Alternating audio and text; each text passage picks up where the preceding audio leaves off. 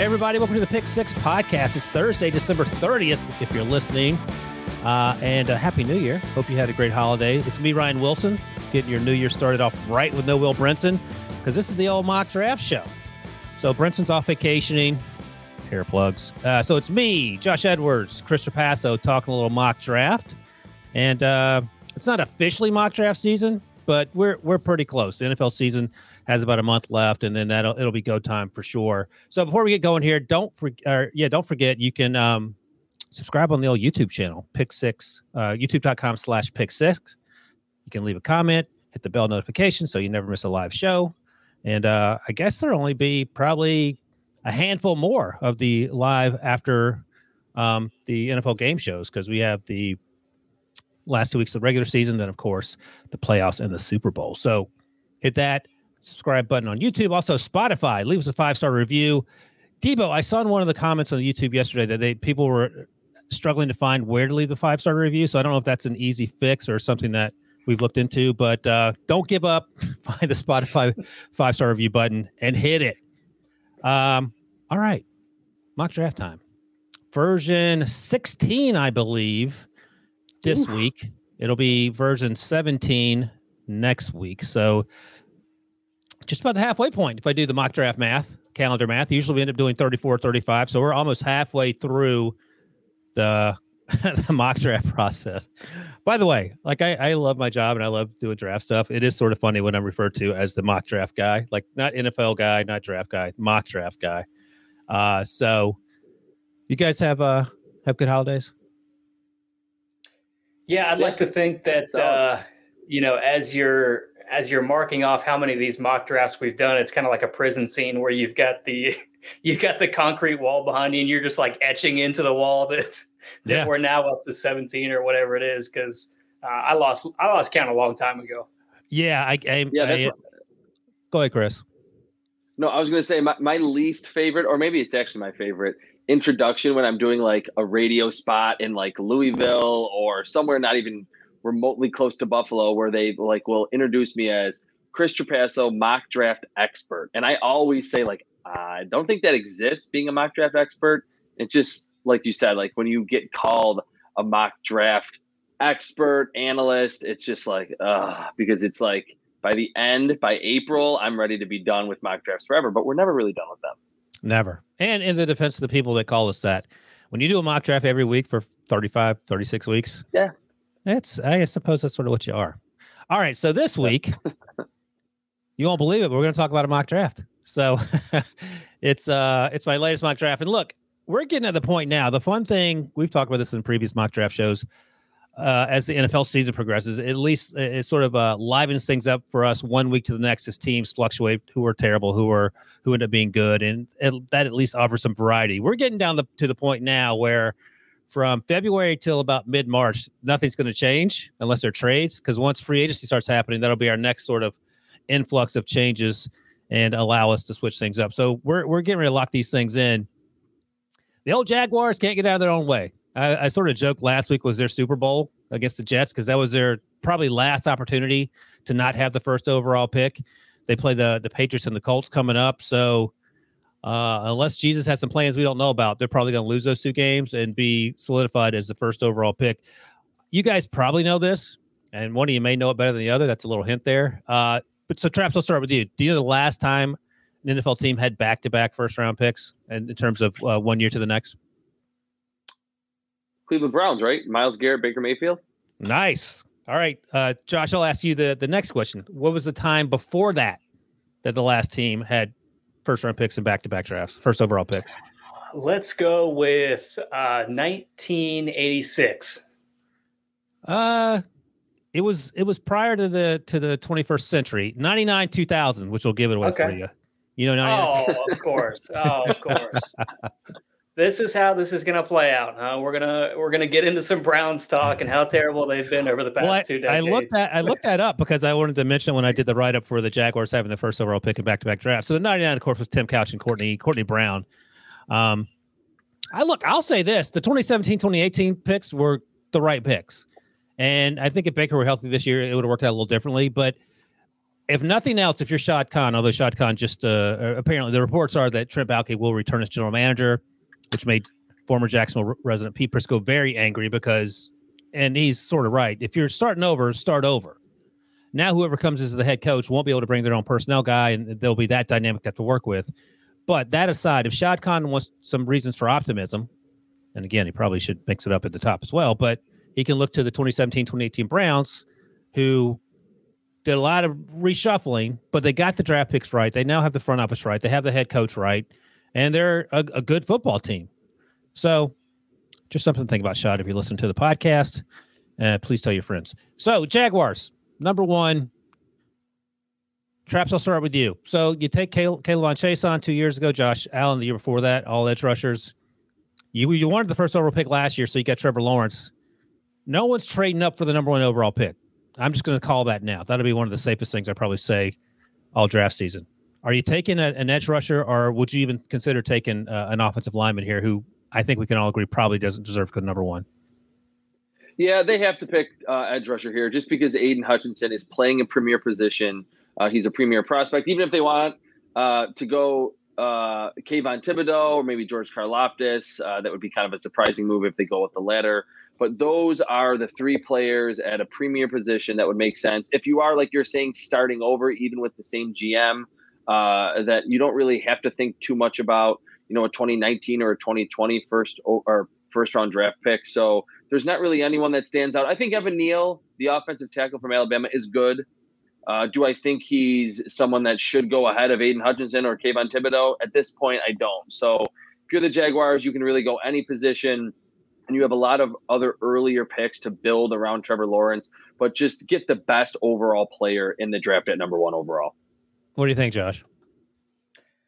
Yeah, I don't think there's a generational talent in this class that kind of makes it obvious, you know, that's the player that they should select. So maybe the pool is a little bit larger than years that we've seen in the past where there has been that elite edge rusher or there has been an obvious quarterback where, you know, they might have been able to trade down. Um, you know, under the current situation, the obvious answer would be that they consider an offensive lineman. But kind of like you guys, I don't feel like any of these options are worthy of that number one overall selection. But at the same time, you know, there's no generational prospect in this class. So I don't know that it's a stretch to think that they might consider one of those offensive linemen, especially with what we've seen from Lawrence this year. I mean, he's got to have a an improved supporting cast. So, hey, Josh, let, let me ask you this: uh, going back to the 2013 draft, which we often allude to and will continue to during this draft process, Eric Fisher, Luke Joeckel, uh, would you take those two, or would you take Evan Neal, Ike Ekwonu? If you had to, like, if, let's say Evan Neal and Ike Ekwonu were in that 2013 draft class, who are you taking first among those four guys as the uh, first offensive lineman or whatever? Yeah, it's certainly a little uh, revisionist history, but I would probably say Evan Neal in that situation. Um, I just think his sheer raw size is going to be very difficult for uh, defenders at the next level. Um, you know, but I don't. Again, I don't think that the discussion is completely one-sided. I would understand arguments for uh, any of the other guys that you might bring up. Yeah, and at the time, people didn't know what to do. You couldn't. I think the Chiefs couldn't trade out of the first overall pick, and they weren't stuck with Eric Fisher, but he was the best of the bunch. And you know, sometimes that's how the draft works out, and it, it's just going to be interesting. I, I don't envision a situation where a quarterback gets so hot during the pre-draft process because most of the pre-draft process is media members and sort of like front office types coming into the conversation. And the difference is the front office types have a boatload of scouts to tell them what's what before they make their final decision. Whereas we are sort of figuring that all together. Um, I mean, I just don't. Kenny Pickett, Matt Corral, whoever your guy is, he ain't going first. Excuse me, first overall. It just seems too improbable for a team to be willing to trade up. Actually, it's probably more likely that the Jacksonville Jaguars accidentally draft another quarterback first of all, like not not on purpose, than for a team trading up to get that to get that quarterback. All right. So Aidan Hutchinson, first of all, he's been my guy for a while. We've talked about him uh, throughout the the course of this this podcast. Number two, things getting a little saucy. We talked about this two weeks ago, so I put uh, words into action. Had the Giants trading up from five to two, and Josh, I think you mentioned it last time that this isn't uh, unprecedented. In 2018, the Jets went from three to six, swapped with the Colts, only cost them only quote cost them three second rounders. Uh, without even looking up the three second rounders, and I looked them a few weeks ago, we all know that the Colts won, won that trade because Sam Darnold is now struggling in a different city than the one in which he was drafted. So two weeks ago, I had the the Giants taking an offensive lineman, Evan Neal, I think, and then also Ty, uh, Tyler Linderbaum, which I love. Got some pushback from Giants fans, uh, coworkers who wanted Thibodeaux. So it's like, yeah, let's make it happen. Uh, tra- uh, uh, Josh, I'll start with you on this one. So if you give up three first round picks as the Giants, and you know we we've had the conversation the first round or, or the uh, three second round picks. That draft picks can be overvalued at times. Um, and the Giants have, in addition to the two first rounders as, as to draft board falls, they have the 36th pick, the 67th, and the 84th. So those are all they have five top 100 picks. They would lose the fifth and the 36th as part of the deal, and then the two subsequent years, those second round picks, if that's what you want to do. And then they would get the second, and the eighth, and then still have the 67th and 84th. How do you feel about this if you're the Giants, a team that's going to be probably going with a new GM in a matter of weeks? Well, in a way, um, it would be their way of landing, uh, you know, the white whale, the, the one that they've been chasing for so long because they've been looking for an edge rusher to step in and give them a little bit of juice off the edge. There were the rumors that they were going to take or potentially interested in trading up for uh, Josh Allen in that draft class where they took Daniel Jones. Um, so they've been looking for that type of player. I mean, they brought in Oshane Ximines, they brought in Azeez Ojulari. Um, to this point, it hasn't quite worked out. So I understand the thought of, you know, pushing your chips in the middle and trying to get that question answer that's evaded you for so long. However, is an edge rusher going to be the difference in this team? You know, they've got so many needs, they've got quarterback questions. I don't know that trading that kind of capital is going to be the answer for this team to take uh, an edge rusher at number two overall. I actually feel better about the the previous draft in which I had them taking Evan Neal and Tyler, Tyler Linderbaum. But you know, and Patrick Graham's done a good job defensively, so I, I feel okay with that. Uh, Traps, what do you think about that? I wouldn't like this. Uh, I, I think to Josh's, I just wouldn't. I, I think to all of Josh's points, uh, it's the offensive versus defensive argument that you know in today's NFL, offense moves the needle. You should throw all your resources or almost all of your resources into the offensive side of the ball. Uh, there's been rumors that the Giants might be interested in trading for Russell Wilson. Um, even if that doesn't happen, even if they land a lesser quarterback or they decide to go uh, with a quarterback with their second first round pick or just go in a different direction, I would like them to address the offensive side of the ball because we've seen over the past couple years the defense hasn't been great for the Giants, but they've had stretches where they've played decently well. I don't like you mentioned. I don't think the defensive coordinator is terrible or the the young talent on that side is brutal. And just looking at the player, I think Thibodeaux is good uh, and, will go in the top 10. I think to trade up for him, someone that's a little bit risky and, and does have to develop pass rushing moves and get a lot stronger and, and not go through those stretches where he's a little bit invisible on the field. That's why I wouldn't really like doing this for a team that, even though they have the extra first round pick, go with offense, prioritize the offensive line. And, and I think back to those Giants teams that yes, they were good with Eli Manning winning those Super Bowls on the defensive side with Michael Strahan and then Jason Pierre Paul, Justin Tuck. But when Eli Manning was at his best, those offensive lines for the Giants were probably like top three or top five in the league. They need to build in the trenches offensively first and then go with defense.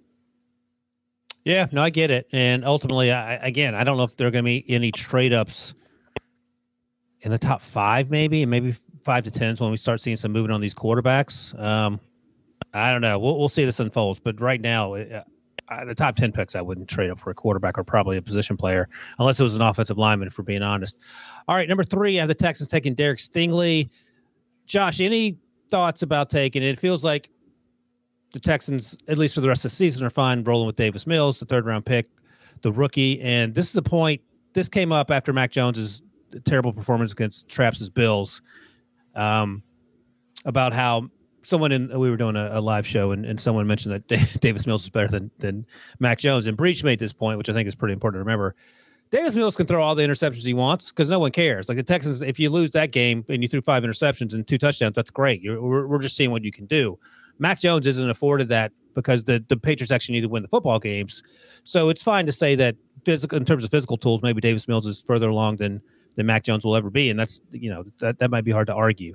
Um, but I think at the end of the day, Mac Jones is probably a little more important to what New England's doing right now than what Mac uh, than what Davis Mills is doing. All that said, if you're the Texans at three, and, they they're going to be short on on cornerbacks and, and defense backs in general once the season ends, would you at all consider a, a QB here, or is Derek Stingley a, a more likely case and something you're okay with? I think Stingley is a more likely case. Um, yeah, they don't have you know a surefire option at the quarterback position, but I think kind of like a situation in Washington where you've seen a little bit of Taylor Heinicke and what he he does well.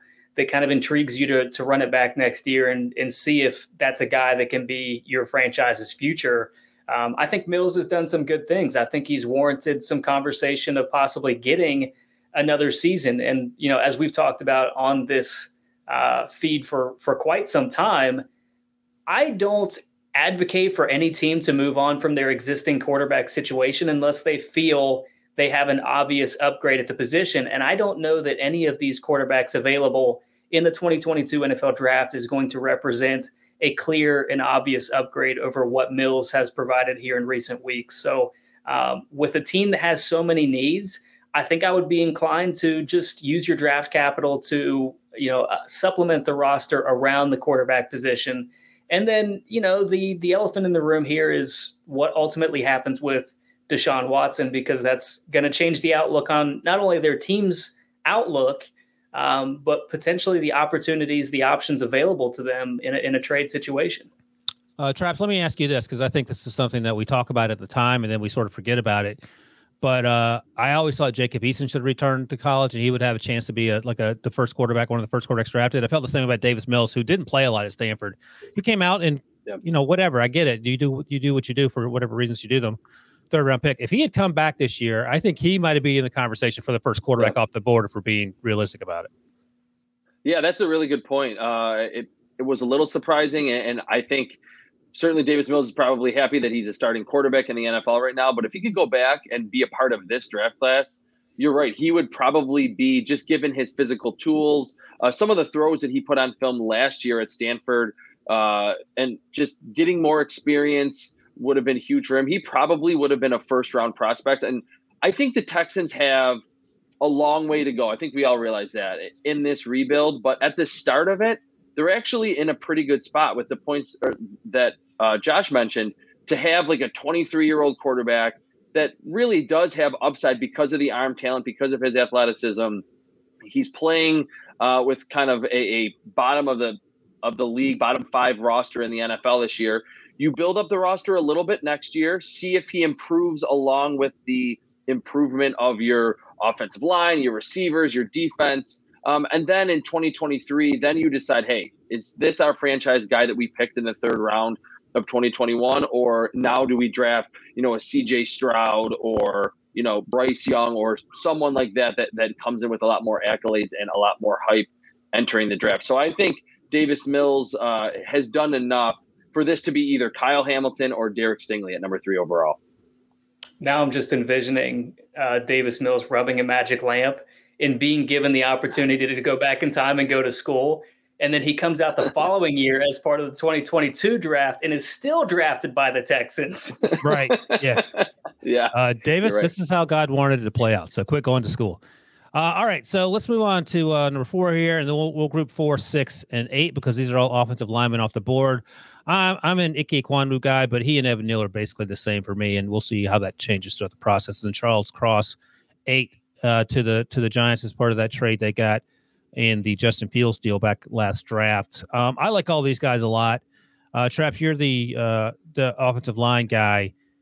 Uh, is there any situation if you're the Panthers at six? We'll start there and every quarterback's on the board and Evan Neal's there, that you would take a quarterback over Evan Neal?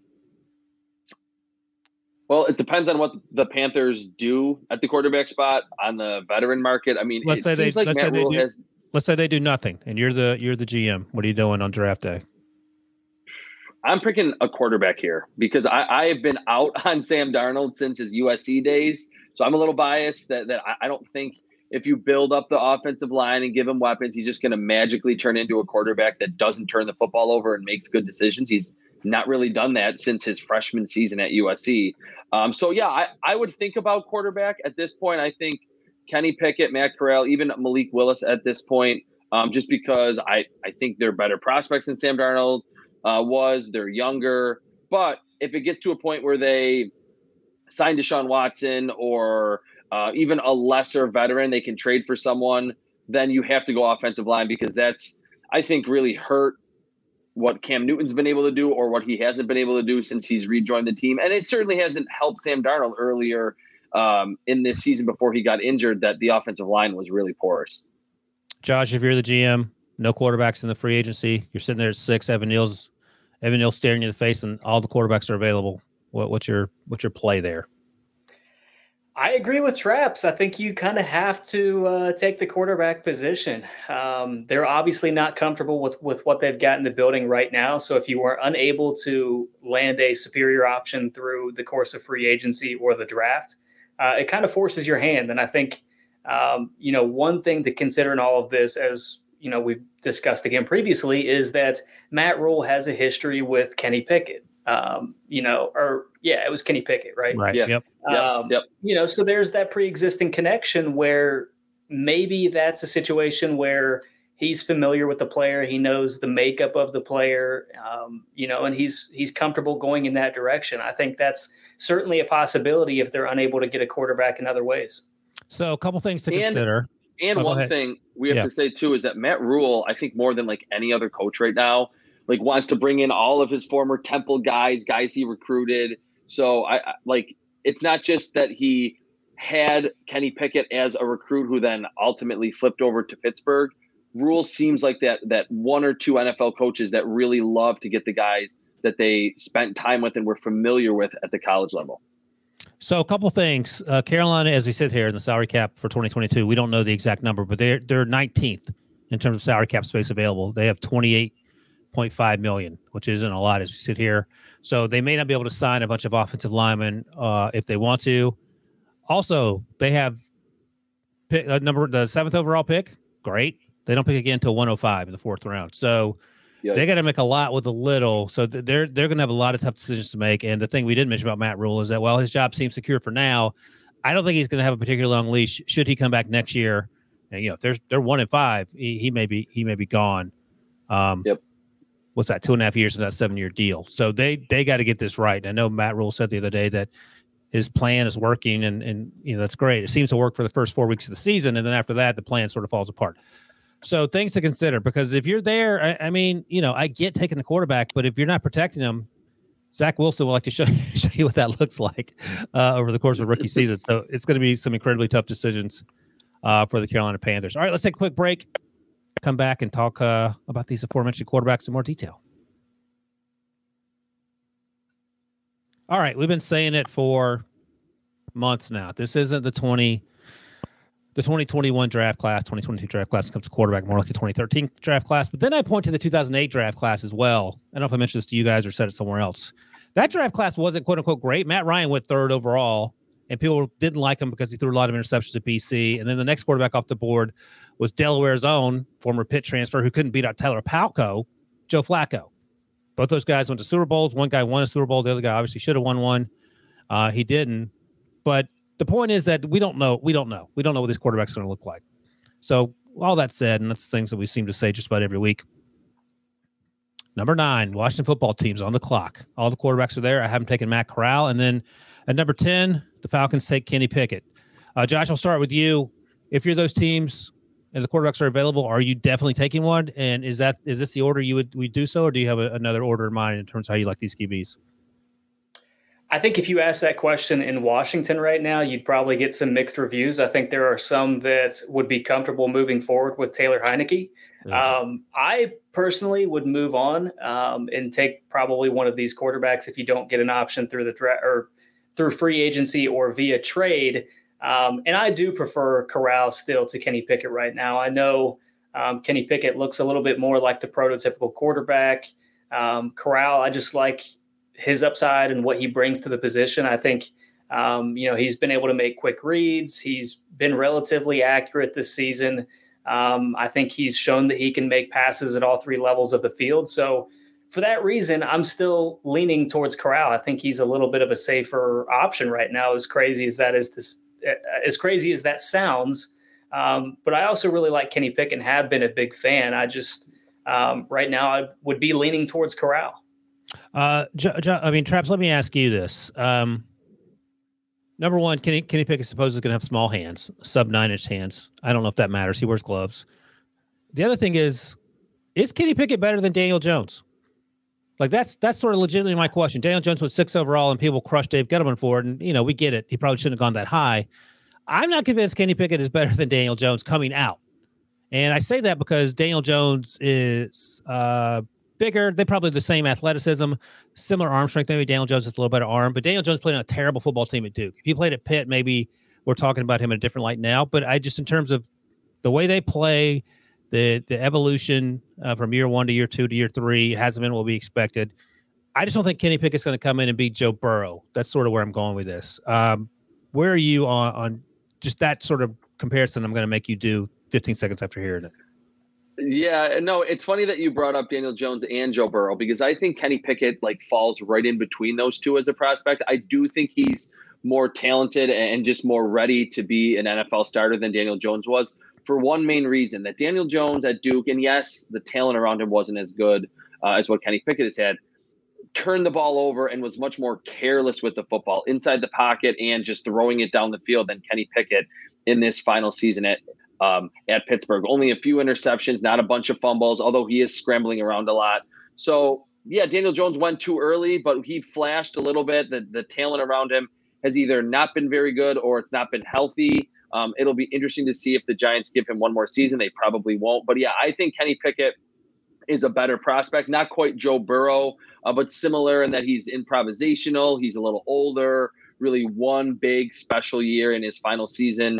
And just looking at these two teams, to me, if you're Washington, like Josh said, you probably have to go Matt Corral or Kenny Pickett because they have higher floors and I feel like the Washington football team is a little more ready to win and, and be a contender than the Atlanta Falcons. Um, at this point, if you're the Falcons, and this might sound crazy, you need to pick Malik Willis at number 10. Let him sit for a year behind Matt Ryan until that contract gets a lot easier to get out from under um, on that, uh, or like on your books, and then let Malik Willis take over because Malik Willis, we haven't really talked about him a lot. To me, he has those skills that we see in this young wave at the quarterback spot of you know Justin Herbert and Josh Allen and even Patrick Mahomes, uh, Kyler Murray. We're going to get Deshaun Watson back in the league next year, who's still very young.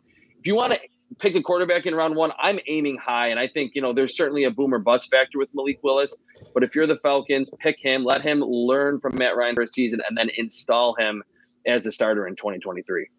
Yeah, so Malik Willis is I have him going 30th to to the Lions, and it's their end of the first round guy. In part for the reasons you specified, let him sit behind Jared Goff, who Jared Goff may end up being in Detroit for more for longer than we expect, because you can't rush him onto the field. And I think you're, you're right; he's extremely raw. Um, there's a lot that I have questions about, but again, he can make the make the progress that he needs, and we we always have to remind ourselves that he's not the finished product right now but in terms of uh, where he ranks for these other guys, I have Kenny Pickett as a second round pick. We've talked about that, but I have Malik Willis as a second round pick as well. Uh, all these guys are above Sam Howell for me, and you know I love Carson Strong, but his knee is going to be a concern until we get that sorted. I don't know. Do you have any thoughts, Josh, about Malik? Um, you know, I like him as a passer and what he could be. I obviously love his mobility. Um, you know, back to the conversation of what we would do if we were the Falcons.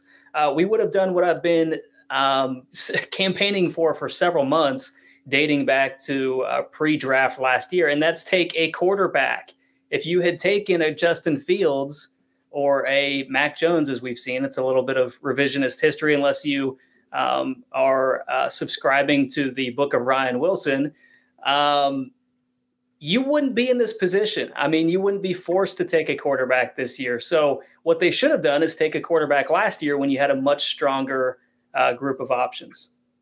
Yeah, no, I agree. And uh, to Traps' point about Washington perhaps being in better shape than than Atlanta, I mentioned this on, on the on the podcast last night. The Falcons somehow have seven wins, which is it boggles the mind. But they also have a point differential of what is it? It's minus one twenty two, which is wow. second worst in the NFC behind only the Lions. And also, Every one of their seven wins is by one score or less, or you know, seven, eight points or less, I should say. You can't win by less than one score, I don't think.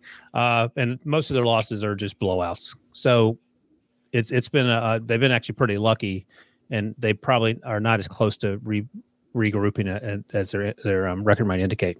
All right, so let's keep this uh, train going here. Uh, Josh, I'll start with you because I know Carl Karlaftis is your guy. I have him going 11th, and I just want to ask you to the Broncos. Broncos could consider a quarterback here as well. They clearly need one. Drew Lock is, is doesn't appear to be working out. Um, but Von Miller was traded. They have Bradley Chubb. So if you're sitting at 11, would you rather have uh, George Karlaftis or would you have any interest in, in David Ojabo, the um, Michigan edge rusher playing opposite Aidan Hutchinson? Between the two, I would go with Karlaftis. Um, I just like him more as a prospect. I understand the intrigue of Ojabo. Um, I think he's got better bend around the around the corner than any other prospect in this class. Quite frankly, um, he's got a little bit of that twitchy nature that you look for. Um, at the same time, you know, watching this Denver defense on a weekly basis, especially since they've traded Von Miller, um, Jonathan Cooper has played pretty well for them on the edge, opposite of of uh, Bradley Chubb. So I think there's an opportunity there where you're comfortable moving forward with Cooper, uh, and then that allows you to move in a different direction if you're uh, this Denver team. Yeah, and perhaps that direction does include a guy like Malik Willis or whoever's there. Kenny Pickett, Matt Corral. Should Malik Willis already be off the board?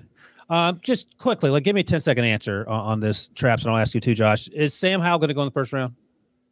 No, I don't think he will. Uh, he seems like a mid to late second rounder, and that's coming from me. That I, I always believe that quarterbacks always get pushed up, and because of position of value, they probably should be pushed up.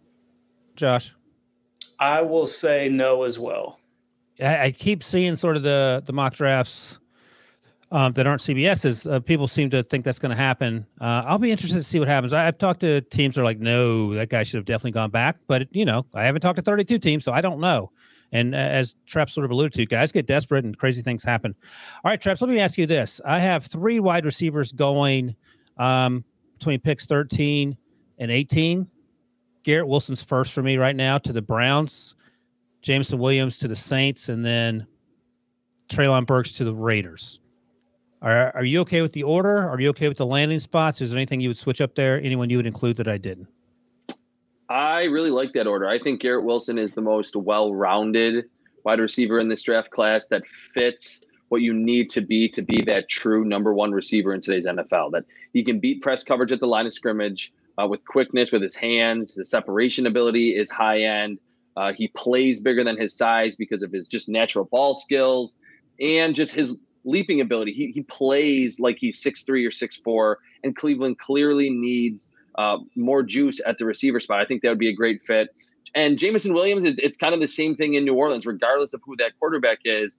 They need a true number one receiver. He's very good at getting open, sharp route runner. Uh, not the two or three years of quality production that Garrett Wilson had at Ohio State. And that's probably why Jameson Williams uh, transferred to Alabama. But that would make a lot of sense for the next stage of you know Sean Payton Saints, and then Treylon Burks, the Raiders, uh, kind of have this hodgepodge group of uh, Zay Jones. I like Bryan Edwards a lot. He's flashed a little bit, but after the whole Henry Ruggs fiasco, they certainly probably should look at the wide receiver spot. And Treylon Burks is kind of a throwback. Like he's 6'3, 220, um, but is a lot more athletic than just being a, a, a big rebounder type and to have more of a physical presence, I think he and Darren Waller would be a really good tandem. That they're somewhat similar in size. That would be uh, a mismatch for for slot corners, for linebackers. So those three receivers, I'm fine with the order, and I like the fits for all three teams. Josh, as a Browns fan, at 13, the way the board's fallen so far, is Garrett Wilson a receiver you would want? Is there another position of need that you'd rather fill there? What are you thinking? I love Garrett Wilson. I mean, he's still my top wide receiver. I think, um, as you've got him listed here, I, I agree with the order. I think Jameson Williams has the best opportunity uh, to possibly surpass him as that top wide receiver. But Garrett Wilson's body control is insane. So, as a prospect, yeah. I'm totally fine with Cleveland taking him at number 13. I also think that Treylon Burks is actually a very good fit for what Cleveland wants to do. Um, you know, that big slot type player that is going to possibly contribute as a run blocker in addition to his abilities downfield. Um, I think that's a good fit. I think Cleveland could go in a number of directions. I see that uh, you've you've got Tyler Linderbaum. Um, I, we're not going to let that one slide. How you let Tyler Linderbaum fall to your Steelers at number 16 overall? I think that's an option for uh, Cleveland at number 13 as well. That's an opportunity. You potentially get J.C. Tretter off the books. Um, you know, bring down the cost of that offensive line a little bit. Uh, Tretter's been great at this point in his career, um, but for a team that has invested so much in the offensive line, I think that's a way to get a little bit back. Yeah, and honestly, you know, we talk about Linderbaum just about every week, which is weird because he's a center. And if he ends up going five, six, seven picks higher, that wouldn't surprise me. I've had him going to Debo's Eagles in the past, but the, all the teams, including the Eagles that they have draft picks for, keep winning. So by the end of the thing, the Eagles might have uh, picks between you know 32 and, and 25. So I don't think he lasts there. If he does last there, last there, the Steelers could almost certainly run up to the, the podium to take him. And I say almost certainly because David Ojabo goes next to the Chargers. They could use net. They have so many needs. They could take a, any of those cornerbacks. I mean, they have needs everywhere. So they, they have a lot of uh, a lot of holes to plug, as it were. Uh, Traps, I'll ask you quickly, and then we'll scroll down to the final 12 of these things. Um, Derek Stingley was the first cornerback and I think he remains the first cornerback for all of us. I do wonder if that's going to change because I haven't gone back and watched watched this games closely this year, but just going off reputation. But 12, I have Andrew Booth Jr. going to the Vikings. I love Andrew Booth Jr. Uh, and then I have Roger McCreary, 19 to the Eagles, and then right after that, Kaiir Elam to the Ravens. Uh, I'll say this: I was watching Elam a few weeks ago, and I I love the way he plays and, in, in pass coverage. This guy does not like to tackle at all. And I texted a scout and I said, "What does that say to you?" Because my first thought was, "Well, he's just making business decisions." And he's like, "He just might be, might not have very much confidence in his ability to tackle." And you know, that's probably a more optimistic way of looking at it and something that he can improve on.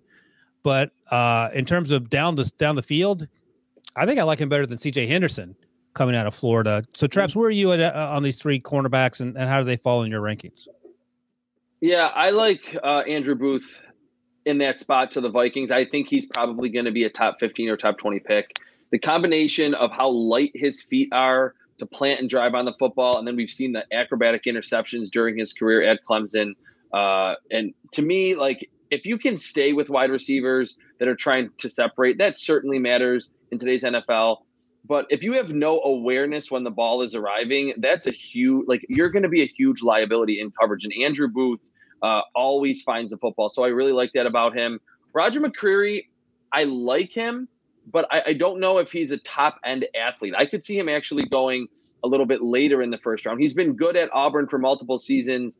Uh, he had a really good battle actually with Ja'Marr Chase two years ago at LSU. But I think usually the first round corners are the guys that have like 40 inch verticals that run in the low four fours and have crazy production, usually from the ACC or the SEC. Um, and Kaiir Elam, the one problem that I have with him, he's big and he's a little bit overly physical. It's kind of like Ahmad Gardner from Cincinnati, where in college you can kind of beat up smaller receivers at the line. In the NFL, like what happened to Jeffrey Okudah and even CJ Henderson, these you know quote unquote island cornerbacks that are going to come in and be Darrelle Revis as rookies. They realize that NFL receivers are so much better at beating press at the line and you're going to get called for a lot more defensive holdings and defensive pass interference if that's your style. If you just want to beat up wide receivers at the line, I think you have to have more nuance once you become a professional. Josh, um, who's your number two corner? Well, my number two corner is Ahmad Gardner. Um, All right, let's hear. It. I just I love his competitive nature. I think he's been a consistent performer since he was a freshman. I love his ability in man coverage. And I think when you're talking about the first round, a man cover corner is kind of what you're looking for. I mean, Andrew Booth, I liked what I saw early in the season. Um, he's primarily a zone corner, so you better feel comfortable about him making plays in space. I was not as impressed with the recent games that I've watched, and I have not finished, you know, grading him yet. So uh, perhaps that flips in the near future. But I was not impressed with the most recent games that I saw. Um, and as a whole, I don't love this cornerback class. I think once you get past Stingley, again, I like Gardner a lot. I like Roger McCreary. Um, I like Akayleb Evans from Missouri. I mean, there's some guys that I like in the class, but it doesn't get me excited the way that I thought it would maybe three months ago. No, that's fair. And I'm looking at last year's class, and there were some guys that are playing well early on. Jaycee Horn before he got hurt, Patrick Surtain, of course, Caleb Farley. Uh, I don't know how he's doing in Tennessee, but Greg Newsome's done pretty good from what I've seen in Cleveland.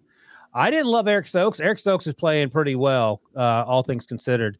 So there's some guys that, that have come in pretty early and, and, and done done better than than perhaps um, historically that has happened. I'll mention Marco Wilson too, who I love coming out of Florida. I think there were some immaturity things, or I'm not sure why he went in the fourth round, but uh, I thought he he had done some good things um, for the Cardinals. I think he got hurt the other day, but there's a reason he's playing. Yeah, and how about uh, Traps's guy Thomas Graham? Um, has Thomas has Graham well for Chicago, but one thing I will say, I was a little bit critical of Jaycee Horn the, in the draft process last year. I, you know, was a big fan of him early on. I was, um, you know, on the bandwagon. The bandwagon ran me over at one point in the process. uh, by the time that we got to the end, my main concern was similar to what Traps was just talking about. Was are you too physical? Are you too handsy down the field to where you're going to get flagged? for those type of mistakes. And Horn, when he was healthy, was awesome. I mean, he was he was definitely in contention for the rookie rankings that I put out on a weekly basis.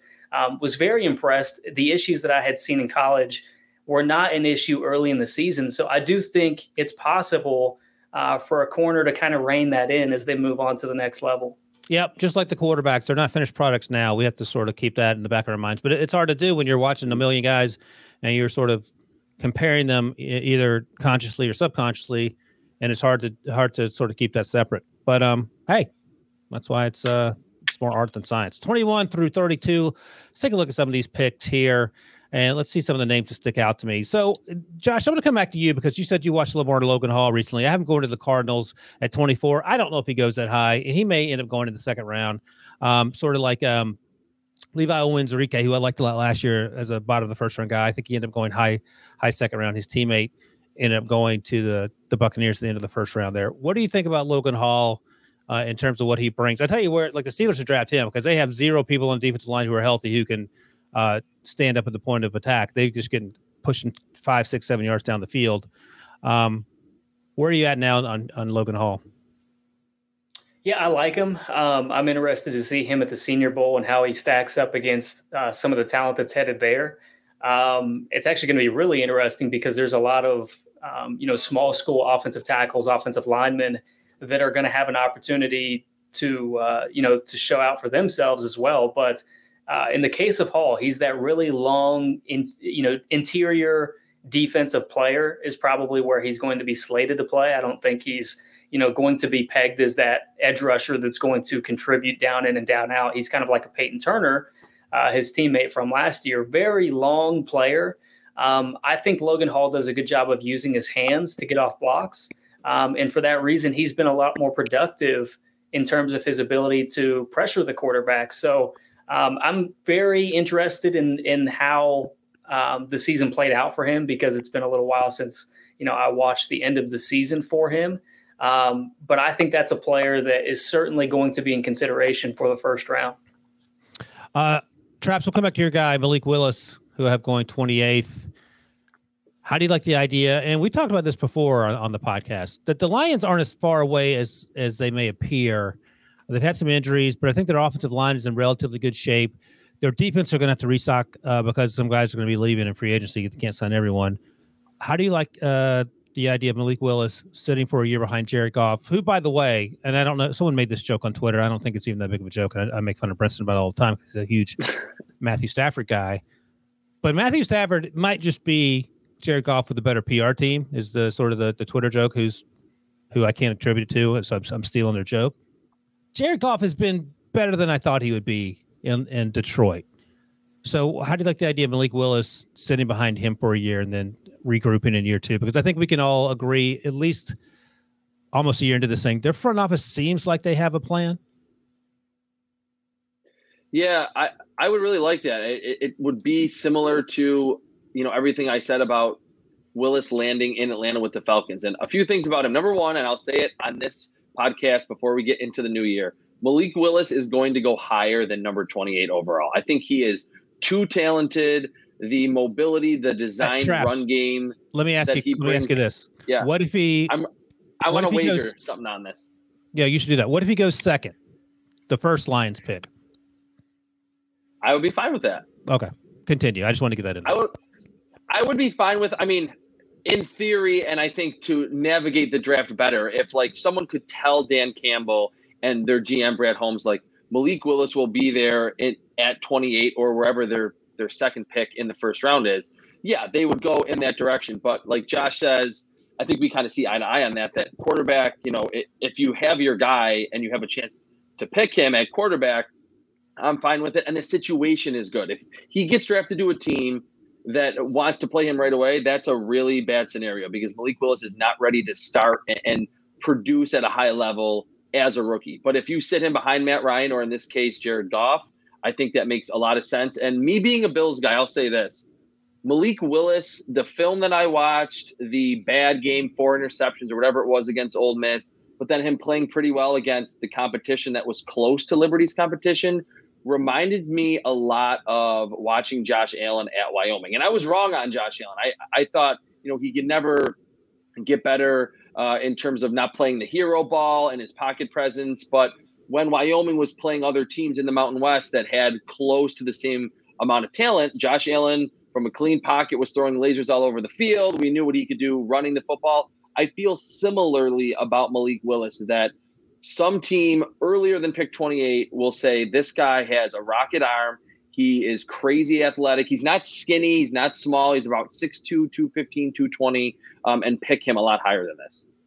No, I can see that for all the reasons you laid out. And we just have to, you don't know what it's going to look like unless you have a time machine, how he's going to be. So he could be really good or he could be, you know, really bad. He's boomer bust for sure. He's boomer bust, but I'm, if I'm a team like the Lions that's been searching for a quarterback for so long, I, I'm fine rolling the dice instead of saying, let's pick Kenny Pickett, who might never be an all pro quarterback, but he might be decent. You already have that guy in Jared Goff. I would roll the dice and say, let's yep. draft Malik Willis and hopefully he develops. He wants to to get better at reading coverages, making better decisions. But the arm talent is much better than Jared Goff's. The athleticism, of course, is is much better than Jared Goff's, and puts them at least in the the category or the stratosphere of the teams that have those quarterbacks that improvisationally are really good, that have monster arms and can elevate lesser rosters and lesser defenses in the future. Yeah, no, I don't disagree with that. And I think that's one of the few positions where you're like, well, we're going to roll the dice either because we're desperate or because we think we have something ta- tapped into something other teams haven't and see what happens. I think the the Bills rolled the dice. They they weren't desperate. They just said, I think we think we can make Josh Allen work, and we've seen plenty of examples uh, otherwise. All right, we'll we'll get out of here on this, and um, you can just give me 10, 15 seconds if you want. I'll start with you, Josh. Over under three and a half on the quarterbacks going in the first round. Where are you going? Oh, I'm taking the under. Um, Interesting. Now, I mean, what you think NFL teams will actually do? I, well, I know we've we've talked about the difference between grades and the actual talent. I don't I don't know that any of us really have first round grades on these guys. I, I could be wrong on that, um, but that would require some stretches for that to happen. Yeah. Um, you know, I think you're looking at a couple certainly, uh, and then once you get to three, it's it's anybody's guess. I mean, and a lot of this depends on what happens in the offseason with all the potential trade candidates that could be out there, uh, the musical chairs that we expect to happen. Um, but I'm taking the under. Traps. I'm taking the over. I think the one guy that we haven't talked about enough, but we will over the next couple months, is Desmond Ridder, And he has a huge opportunity in the college football playoff to show, you know, against top competition. He, he actually played really well in that game against Notre Dame that the Bearcats won to kind of propel them to like to the college football playoff. But you have Kenny Pickett, Matt Corral. They're going in the first round. Like I mentioned earlier, I, I think Malik Willis, just because of his talent, will go in round one. And just to be different from Josh and not agree with everything he's saying, I'm going to go with Desmond Ridder sneaking in, and he'll be that late 20s or early 30s quarterback for a team that wants to plan for the future. I saw a little smile come across Josh's face, so we'll have to revisit that on the on next Tuesday's pod, see where he is, because I know he watched a lot of Cincinnati.